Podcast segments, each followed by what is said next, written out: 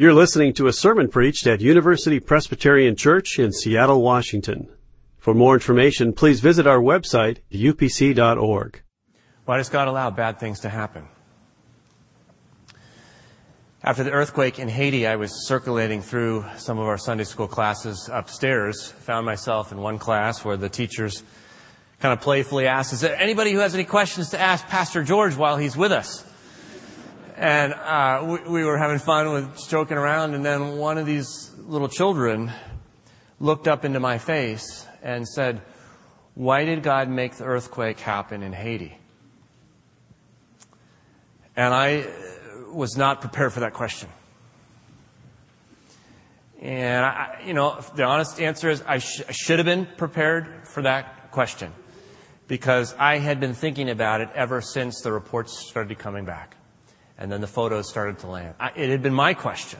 It had been waking me up at night. It had been interrupting my prayers. Why did God allow that to happen? seven point oh magnitude earthquake in the poorest country in the Western Hemisphere, underneath a city in which eighty-six percent of its occupants live in slums. The debris and rubble from that earthquake, if you put it in shipping containers and put those end to end, would stretch from London to Beirut. And then most of all, two hundred twenty thousand people dead. Why? Why would God destroy the world that He died to save? I'm looking down into the face of this child, and, and, and I'm and I'm hoping that if I just pause for another moment, an answer might come to me. So I'm stalling. I'll never forget his eyes. It's such an honest, such an important question. Why would God do this? And at that moment, I knew I had the attention of every single person in that room. All the children, and how often can you say this in one of our children's classes? All the children were looking at my face, all the youth helpers, and all the teachers, and they wanted to know what this child wanted to know, what I wanted to know. And somehow I felt like, because I'm the pastor, I have to answer this question. And so I, I said something about God as creator and the natural laws of the physical universe. And as soon as the words left my mouth, I just knew it was wrong. I knew it was wrong. And I, and I only hope and pray that this child had the good sense to be profoundly disappointed with my answer. Because the answer I gave him was really the answer of a deist. That God had created the world like a watch, wound up its mechanism, and then sits back in heaven and just watches helplessly. And I don't believe that. And I hope he doesn't either. But then the question remains, why would God allow this to happen? Well, it's an ancient question. It's not new to you, to me. It's been asked throughout the biblical history and even outside the biblical tradition. Epicurus, in the uh, three hundred years before Jesus walked the face of this earth, frames the question in the way that most philosophers still pay attention to it. Epicurus says there are three things you just can't have together without having a logical inconsistency: God's love, God's power, and the facts of evil. Just can't have those three things in the same room at the same time. And many great minds have wrestled with this paradox, Epicurus' paradox as it's called. And they've come up with helpful answers, I think. They've argued alternatively that, on the one hand, God is never the origin of evil. In fact, evil isn't a thing that's created. It's the absence of a thing. It's where there's something that God hasn't created and doesn't intend. Or some have argued that God allows evil for the sake of some greater good. Some have said, on the other hand, God could not create a world with moral good that did not also have moral evil. Some have said there could be no real mutual love in the world if there weren't also the possibility of denying that love. Who would want to live in a world with a controlling God that always imposes His will at every moment? Some of us have been in relationships like that, and we don't want one with God. Or some have said, you know, it just, makes no sense to think that every time I, I or another person raises their hand in anger, God would paralyze it at that moment. Others have said that earthquakes and tsunamis are actually a needed part of God's creation. In fact, two U W professors about ten years ago, a little less than that, wrote a book called Rare Earth. In one of their chapters, they actually argue that earthquakes and tsunamis are necessary for the fine-tuning of the universe that would actually be able to sustain human life. Some have said that to insist on understanding everything, everything that I choose to call evil, is really to insist that I know as much as God knows, and really, therefore, to be God. To insist that He run the universe the way I think He should run the universe is to take Him off His throne and to step up myself and say, let me do it, I can do it better. I think all these answers and all these arguments are helpful as far as they go, but I don't think they go far enough. Not for those who are face to face with real suffering. Not for the man on his knees holding the lifeless hand of a boy beneath the rubble. No, he is not asking the philosophical question of the problem of evil. He is asking the personal question, the deeply personal question. Why? How do you ask the question? What question are you asking about the bad things in the world or in your life today? Is there an earthquake in your world? I mean, maybe for you it's just not happened yet, but you begin to hear the dogs barking. Maybe the early warning system is starting to light up in front of you. Or maybe you begin to feel the actual ground shaking and the lights are swaying. Maybe the glass and the windows are already popping in your life. Or maybe you already have that horrible white silt on your face. Perhaps you're even experiencing what it feels like to be buried beneath the rubble. This week I talked to a grandfather who has in his family a severely autistic child. And he loves his child, it's a beautiful child, but he can see the child is suffering. It's a great family of faith. And out of the pain that this child is experiencing and his parents are experiencing as they try to love and raise this child, the parents are getting divorced. Here this grandfather is looking and going, why would God allow autism? Why would God allow it to tear a family apart? Let's take a few moments and think about how you and I asked that question. Would you just bow your head quietly and close your eyes, and let's bring the question to God in worship. Why does God allow bad things to happen? When you raise that question and you want to look at the Bible, Job is the place to go. The whole theme of the book of Job is that there is no connection between human suffering and divine justice. Job teaches us that we do not live in a hermetically sealed system of rewards and punishments. And to convey that message, here's how the book of Job does it. There are basically thirty-four chapters of talk about God. That's a lot of talk about God, thirty-four chapters. And then on either end of those, we have a, a, a, a narrative frame. And basically the purpose of the narrative frame is to let the reader know why it is that Job suffers, or really why it isn't that Job suffers, because there we learn that it's not Job's fault.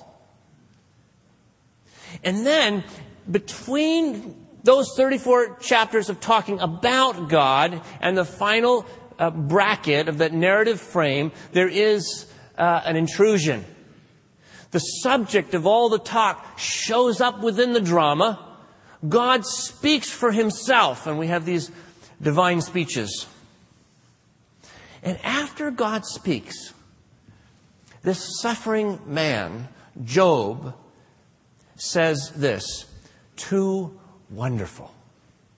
Now, if you have the book of Job open, I'm going to jump around a little bit, but it might help you to actually look. And um, you see these words on, on page four twenty-four, I think it is, of the Pew Bible. It's it's, it's a Job forty-two, uh, verse three. Too wonderful, things too wonderful for me to speak. And in verse six, if you read down, you'll see he says, therefore, I recant and relent. That is a different translation than what's in our version. It's the Jewish Publication Society. Uh, I think it's a better translation, basically because to speak about repentance is really not appropriate for Job. The word isn't repentance per se. Uh, Job, we're told, is righteous and doesn't have anything of which to repent. So I like this better. Therefore, I re- recant and relent. As one uh, scholar says, it could be translated, I reject what I said. It's a giant retraction. I just want to pull it back in. Too wonderful. What is it that has happened to cause such transformation in Job's attitude at this point? Well, traditionally, oftentimes readers have understood that what makes the change in Job, which gets him to woe is me, to too wonderful, is basically a divine smackdown. The God has essentially said to Job, hey, Job, where were you when I laid the foundations of the earth, huh? Why don't you just stick to stuff you know anything at all about, like boils? Um, uh, you know, uh, you're way above your pay grade with this philosophical stuff. You're out of your league. So just be quiet. But I don't think Job would experience that as too wonderful. You know, I mean, I, I don't, I don't think that's a good reading of, of Job. Nor do I think it would explain how it is that a man who has literally taken God to court to sue him would suddenly lay down the argument. Job has been pressing the case, and just because God says, I'm not going to tell you, do you think Job would really go, okay, the case is closed? No, something else happens. And what I want to suggest to you happens that, that transforms Job is that he stops talking about God and he begins to talk with God. That's the moment of transformation for Job. It's a, ma- a moment in which God lets Job see his face. And you don't have to take my word for it. You can look at verse five yourself. Here's what Job says. This is the second to last sentence in the whole Bible, in, in his speech. He says, I had heard of you by the hearing of the ear, but now my eye sees you. I've heard a lot about you. All this talk for thirty-four chapters, mwah, mwah, mwah, yada, yada, yada. But now my eye sees you. Through the whirlwind in which God speaks in his divine speeches, God somehow gives Job perception of his face. And, uh, and he gives him that perception in two ways. What is his face towards creation? And let me just give you a glimpse of this. If you want, you can turn back to the beginning of the divine speeches, which you find in chapter thirty-eight. Uh, God says, okay, Job, it's time for me to speak. Gird yourself up like a man and listen. And he begins to ask these questions. And traditionally, readers think these questions are all about how powerful God is, but there's more to it than that. He, he does say, where were you when I laid the foundation of the earth? But he goes on, skip down to verse seven. He says, uh, when the morning stars sang together and all the heavenly beings shouted for joy. Do you see the joy in that? All of creation, all of its elements are responding with joy to the creative face of God. Job's getting to overhear what God is saying to creation as he's creating and what creation is saying back to God during this process. And all the heavenly beings, look at the footnote there. If you're reading N R S V, you see a little note there on beings because the Hebrew says all the sons of God. Not talking about people here, talking about the stars. All of creation knows itself as my children, and they shout for joy as I come among them with my creative power. All of creation sings, the morning stars. They are no my, they are my children. And verse eight, look, it goes on. This is now about the sea, the next paragraph. Or who shut the sea with its doors when it burst out from the womb? Okay, now a moment ago, God was the father of all the stars. Now God is the mother of the sea. You see where it comes from? The sea comes from my womb. When I made the clouds, its garment, and thick darkness, its swaddling bands, I, I tended to the sea like a mother swaddling it. And then Job gets to hear God speaking to the sea in verse eleven. And I said, where were you? When I said, thus far you shall come and no farther. And here shall your proud waves be stopped. Here God is speaking to the children as a mother speaks to a toddler, rambunctiously running around the house. And God says, I will set a boundary for you. I will limit you out of concern. And again and again it goes on. I just, verse twenty-eight, God asked Job, has the rain a father who has begotten the drops of dew? From whose womb did the ice come forth? In other words, yes, the rain has a father. It's me. The womb from which the ice forms is my womb. I am the mother. Verse forty-one, same chapter. Who provides the ravens, its prey, when its young ones cry to God? And the answer is, I do. When the least element of my creation, Job, suffers in the least way, simply the hunger pangs, the little ravens, to whom do they cry? Me. And who answers? Me. See, it's not that he wants to impress Job with his power. It's that he wants Job to see him in conversation with all creation, rejoicing in the parental, intimate, and nurturing care of God. He sees the face of God. By the way, if you want to learn more about this, and I recommend that you do, there's a uh, philosopher named Eleanor Stump. And she gives a lecture on, on this interpretation of a brilliant reading of, of the book of Job. And uh, I've asked it to be put on our webpage. So if you go to our website, you can find a link to Eleanor Stump. She's a, prof- a professor of philosophy at Saint, uh, University of Saint Louis. But, but Job doesn't just get to see God's face towards creation. Job gets to see God's face towards himself. Now God turns and looks deep into the eyes of the petitioner, Job himself. And here's the surprise of the book of Job.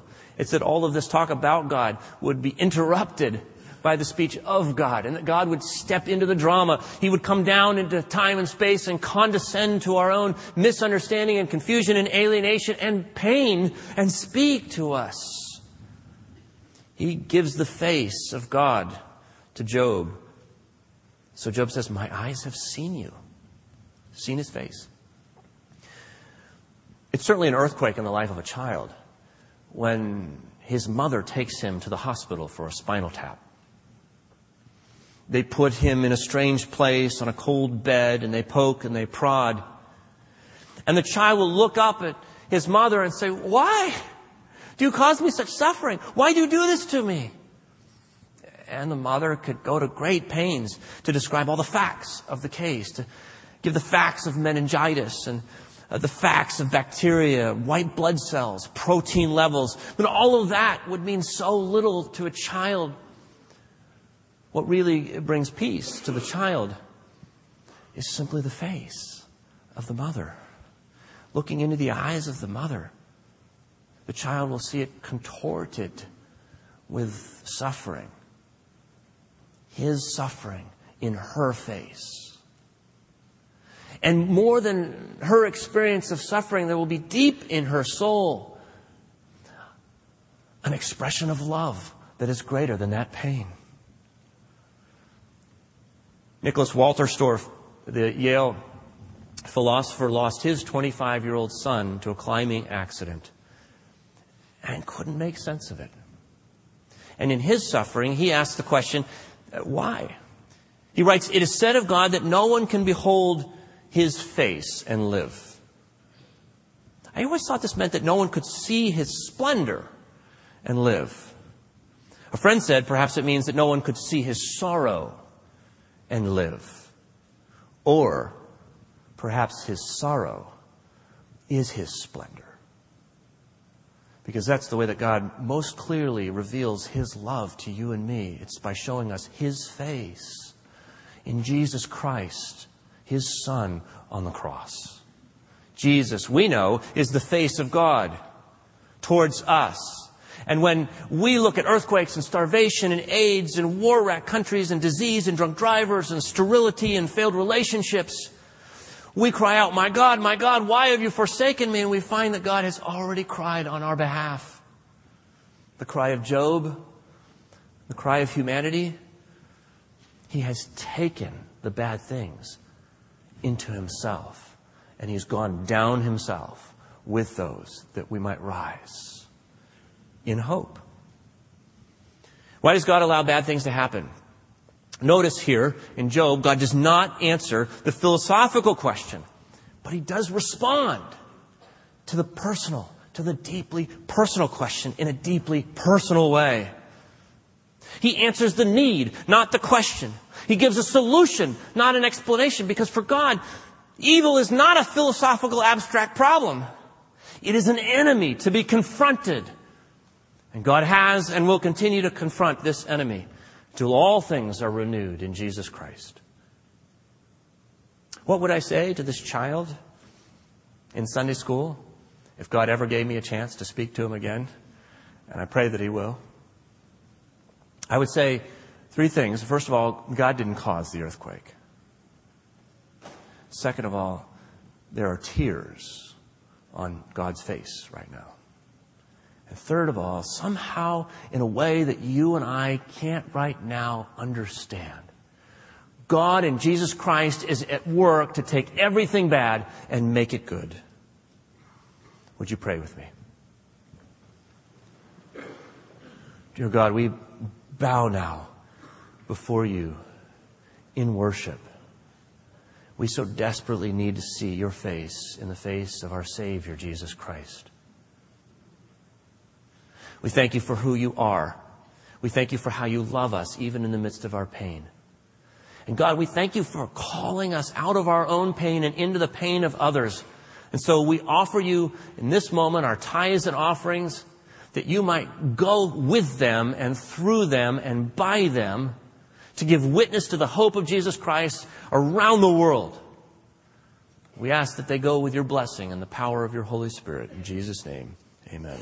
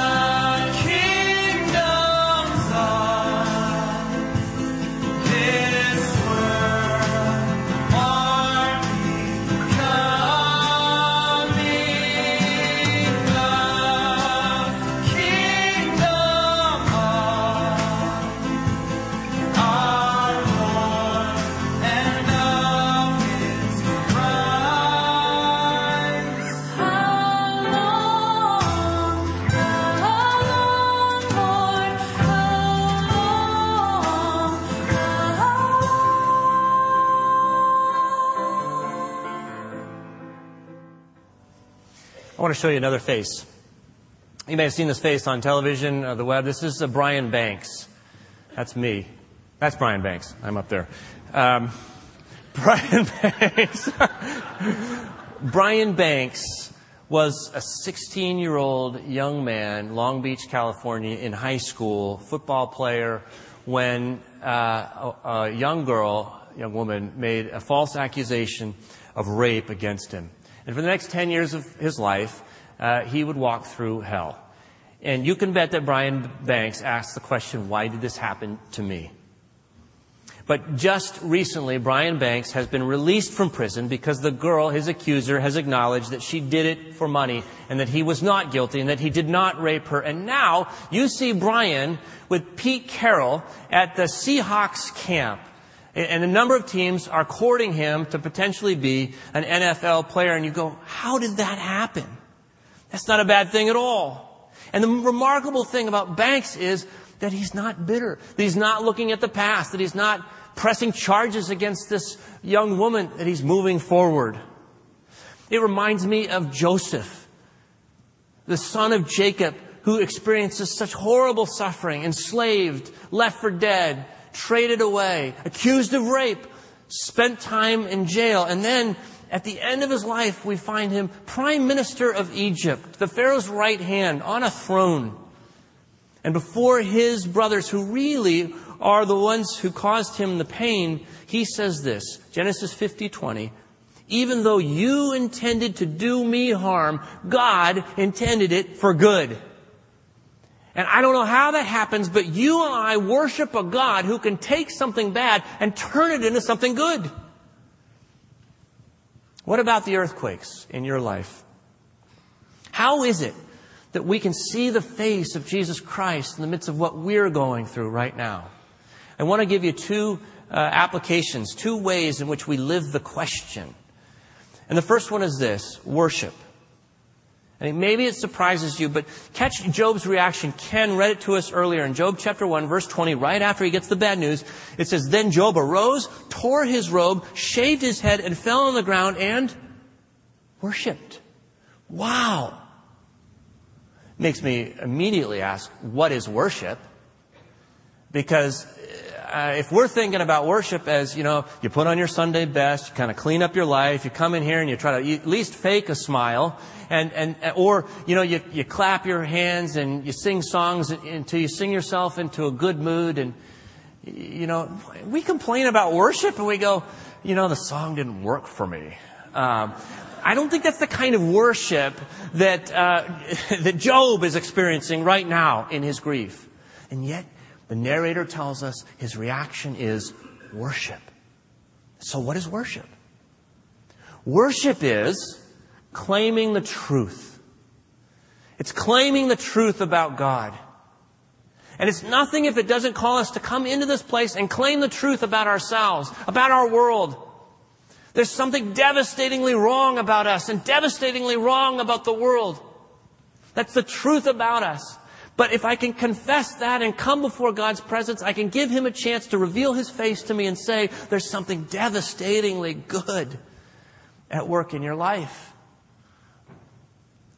And the problem is, he's got these counselors. These three counselors, and then there's a fourth guy who shows up. And, and they basically have three arguments. One is, Job, you deserve it, you must. And the second is, Job, God's doing this for your own good. He must. And the third is, you don't talk to God that way. And, and, and we understand these arguments. I don't know what it is. As Christians, we feel like we got to come up to someone and always give them answers. You know, the young adult who just lost her mother does not need me to come alongside and explain it to her. There's something obscene about that. And all of these good answers seem to, while they protect God, in the minds of those people who offer them, insulate the same from his grace. And the person who sees God's face is the one who has the honesty to come forward and say, I'm dying here in this pain. And that gives God a chance to step in and speak directly. So worship. And then the second thing is trust. Notice also what Job says. He says, though he slay me, yet will I trust him. I love the King James. That's Job thirteen fifteen. Though he slay me, yet will I trust him, because I know something about God that's greater than all of my suffering.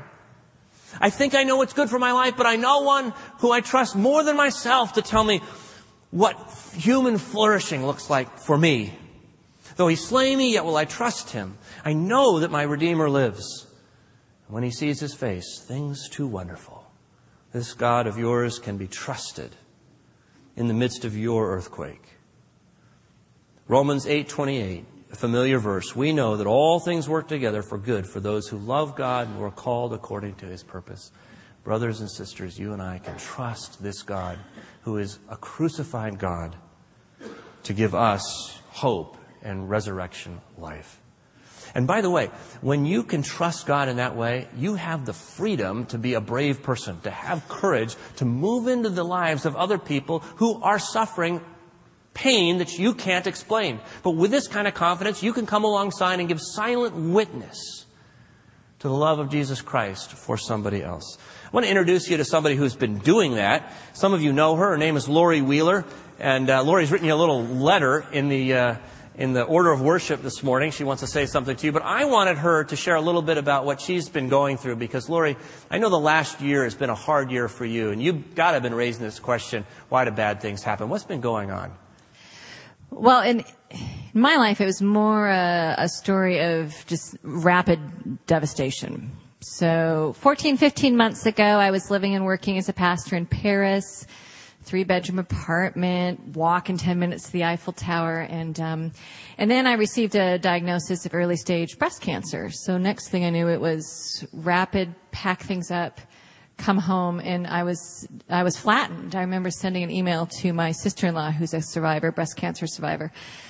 and saying, oh, my word, I'm mid forties. I'm coming home unemployed. I've got an unfinished thesis. Um, um, uh, I'm unmarried, and I have breast cancer and just enough money in the bank to cover half a move and um, and medical expenses. Um, and I felt like I was rebuilding a life, midlife, just from the rubble, not even from a good place of starting over. So you felt buried, and in the midst of that, I know you've shared, you saw God's face. How did that happen? Yeah. Well, several ways. A really significant way was through friendships. Um, as several of you know better than I do, cancer is a very intimate enemy. Um, so I needed a very intimate, loving solution, and had very loving doctors and caregivers, but also friends and families swarmed around. At, at one point, the diagnostics just kept getting worse. The tumor was too large. We knew we would have to do a mastectomy. And so um I was just racked with this irrational fear that my life was going to get cut short, that all the pathology was wrong, and that I would have left nothing behind. No children, no career I was particularly pleased with. And and then a whole bunch of girlfriends, Renee Sundberg, pulled together these women from all these phases in my life, and they decided to throw a party before the surgery. And I won't even tell you the inappropriate names we came up with for this party. But we had food, they sang worship songs, uh, they showered me with gifts of things they knew I would need after this surgery. And most importantly, they told stories of blessing and the way that God had blessed them through me. And somewhere in those storytelling, Jesus snuck into that fearful, angry place where I'd been fighting him and said, come on, Wheeler, I, I've loved you, and you're worthy, not because of what you produce and not length of days. Um, and very significantly, a couple weeks before surgery, that cancer was already defeated. So, Lori, um, the session has called you, actually, to join our team as a pastor. Lori is coming to take the position that Dave Rohr left about a year ago this time as the the, um, the head of our worship team. And uh, when Dave moved over to be teaching pastor. We have four teams here. We organize our elders and our, uh, and our, our staff and, and worship team, community team, outreach team, and operations team, and you're going to be heading the team for worship. So tell us a little bit about your vision for worship. Uh, let's see. Well, maybe just quite simply that there's more. That worship should always say there's more. The, the good news for me is, thanks be to God, there's a clean bill of health. But the truth is, I'm still healing from that past year. And throughout, when I came home to Seattle, I came home to worship here at U Pres. And each week there were stories that there is more. So one week when I was particularly hacked at leaving a bunch of possessions behind, stuff had been broken when I moved and I was living out of boxes. And, and then there's a story being told of the, of a Burmese woman, a pastor's wife, refugee, uh, fled to the U S. And her story was that with God and Jesus, there's more. Um, there'd be weeks where treatment decisions were just racking me. And I would hear a song one week in particular, actually it was from Hills Beyond, where the Lord said, there's more, let me have you in this. Um, the stories of Jesus calling Peter back into the waters when I was too scared to think about the energy that pastoring would take. Um, so each Sunday, to testify that there's more and be filled with the Holy Spirit to live out the more in a world that just desperately needs to know that. Thank you, Lori. Let's welcome Lori Wheeler as we stand to, to sing our last hymn. For more U P C audio or to find out about service times, visit us at u p c dot org. All online audio is available on C D and cassette. To order copies of sermons and classes, please visit u p c dot org slash audio, email audio at u p c dot org, or call two oh six, five two four, seven three oh one, extension one one seven.